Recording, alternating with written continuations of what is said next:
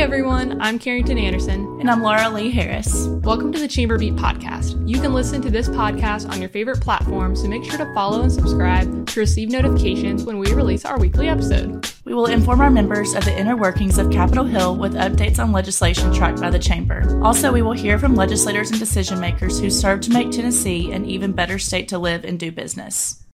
Hey everyone, we're really grateful that you all are here, and we have a special guest today, Michael Lotito. He's co-chair of Littler's Workplace Policy Institute.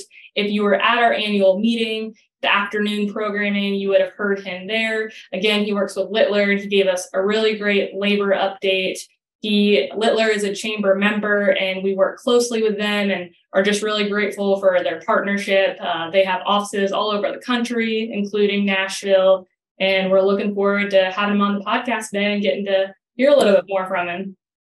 Thanks. well, hi. Thanks for having me. I mean, after I spoke two times, uh, you know, in two consecutive days, I, I, thought you'd have enough of me, but here I am again.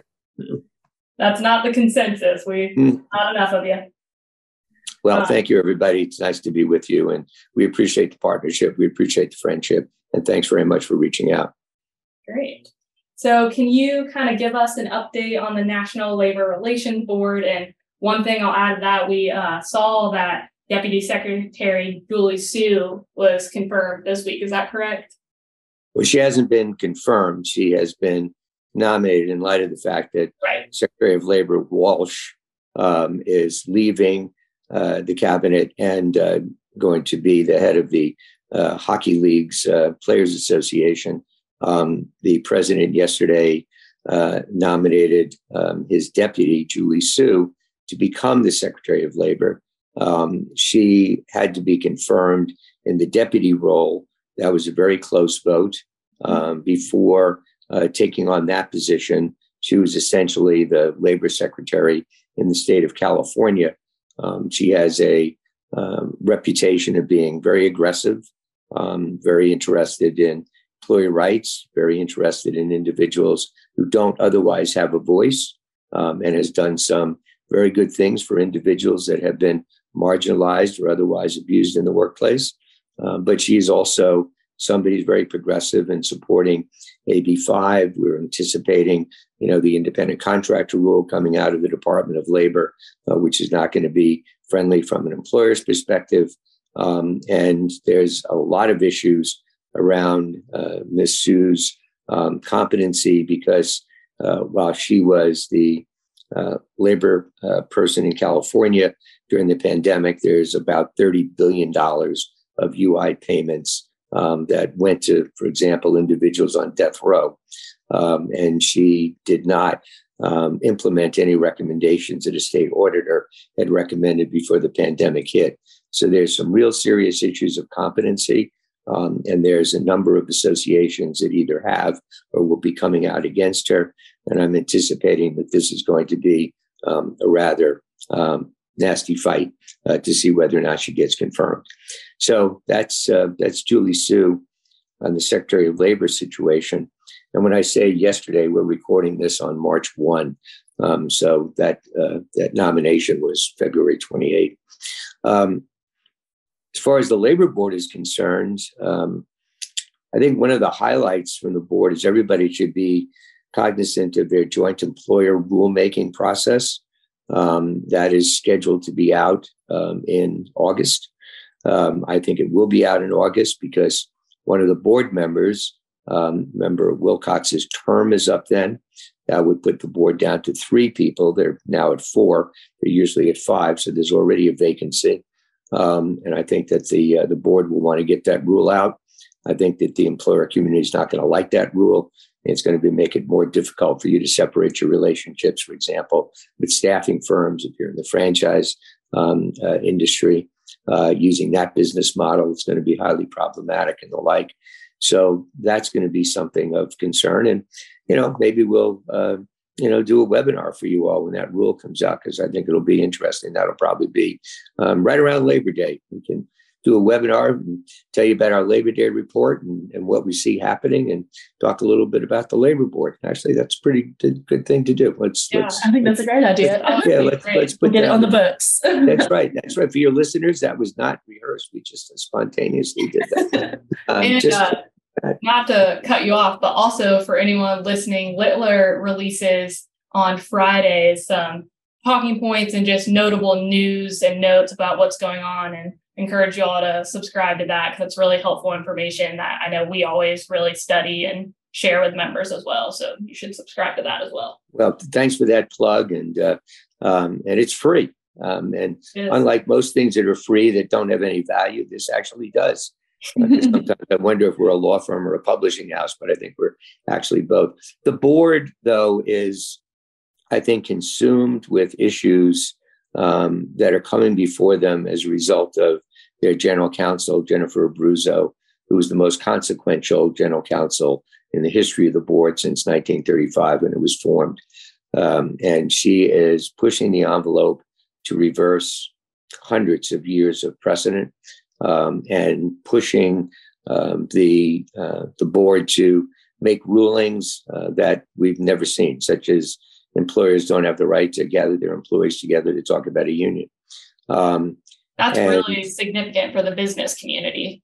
It's very significant for the business community. And, you know, you, the, the business community is probably picking up on the fact that uh, the PRO Act yesterday, February 28, was reintroduced. Um, there was a press conference, um, uh, and um, there's going to be a hearing uh, before the Senate Help Committee in the PRO Act on March 8. Um, the president of the team, Teamsters, Sean O'Brien, the president of the SEIU, uh, Mary Kay Henry, and the president of the AFL-CIO, Liz Shuler, will testify, along with former board member and former board chair John Ring, who just left the board a very short time ago. Um, that should be uh, quite the hearing. Um, and while the PRO Act is not going to become law, um, many of the things that are in the PRO Act, such as eliminating the right of free speech and uh, the like, are things that general counsel is prosecuting before the board. Uh, we're waiting for decisions to come down on them. Um, and uh, the employer community should pay attention uh, to what the NLRB is up to uh, because it's important. And when the employers say, I don't have to worry about that because I don't have a union, well, the fact of the matter is the board's rulings are way more consequential to those that do not have a union, um, especially in the areas of protected concerted activity and, um, and organizational rights uh, than it does, frankly, for, for companies that have a union. A great point. Uh, so that is kind of on a lower note. On a higher note, I want to bring up a bill that we've talked to you about that we do think um, is going to be significant for the business community, and that's Speaker Sexton's bill, the secret ballot incentive bill, Senate Bill 650, House Bill 1342. You want to tell our members what the bill is and kind of some of the significance behind it?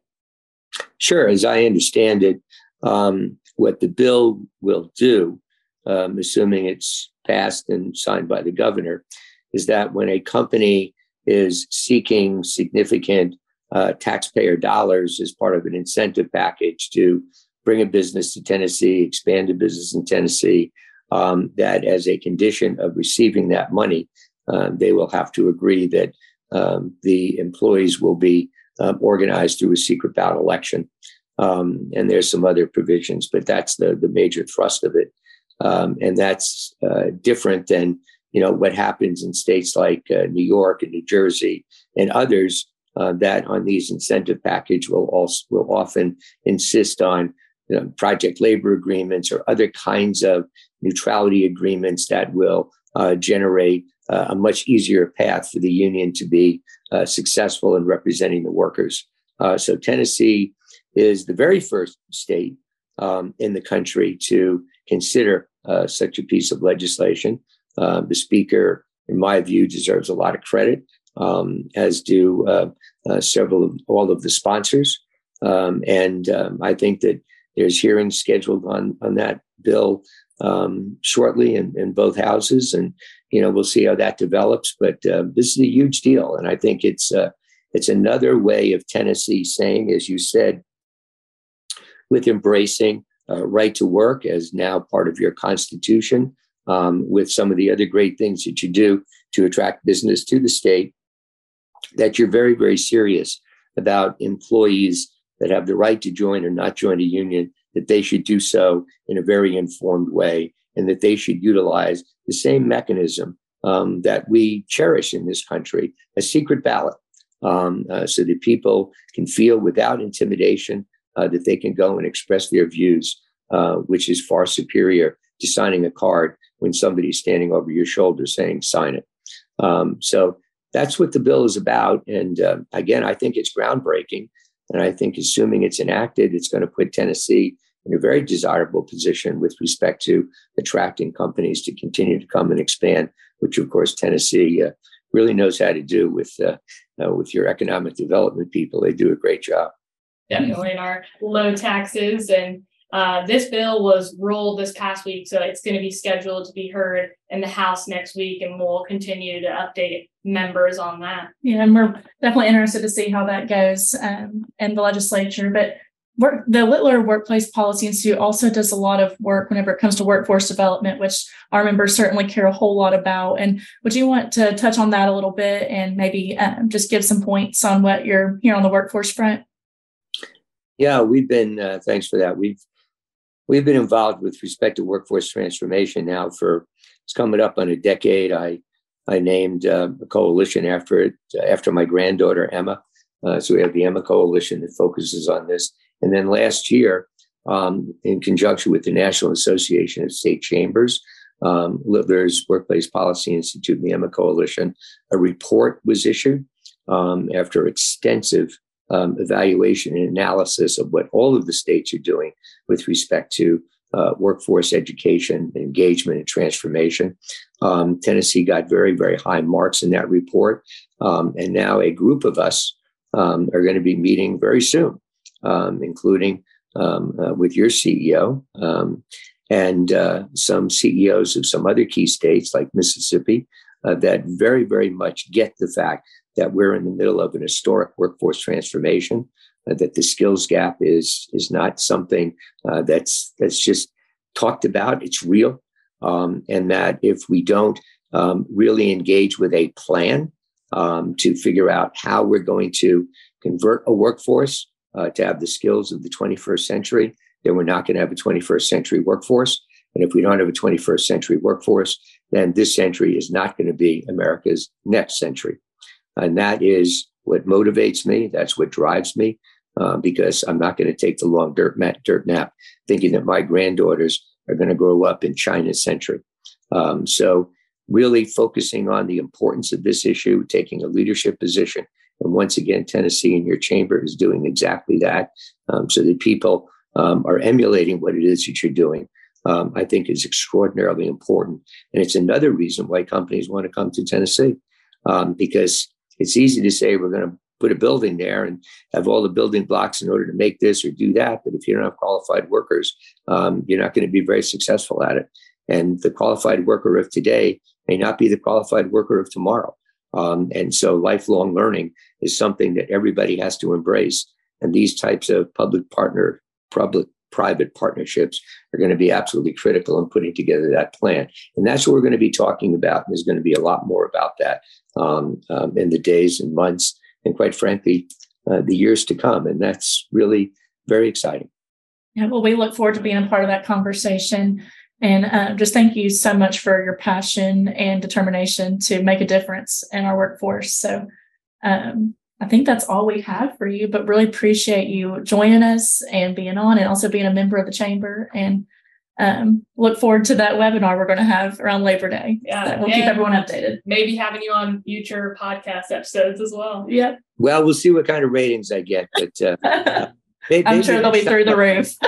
Maybe the next time I'll have Emma with me and she can talk to you. She, oh, yeah. Actually, though, she'll probably just send you a text because she's 11. Um, so that's what she does. But um, it's it's it's always great to be with people um, that are um, pro worker, um, pro business, um, uh, pro economic development, who understand those basic values, such as the values of the freedom to choose and the right to decide how you wish to be treated through a secret ballot. Um, it's nice to be with people like that that have those basic values. So thank you very much for letting us be part of this. Thank Thank you. Thank you so much.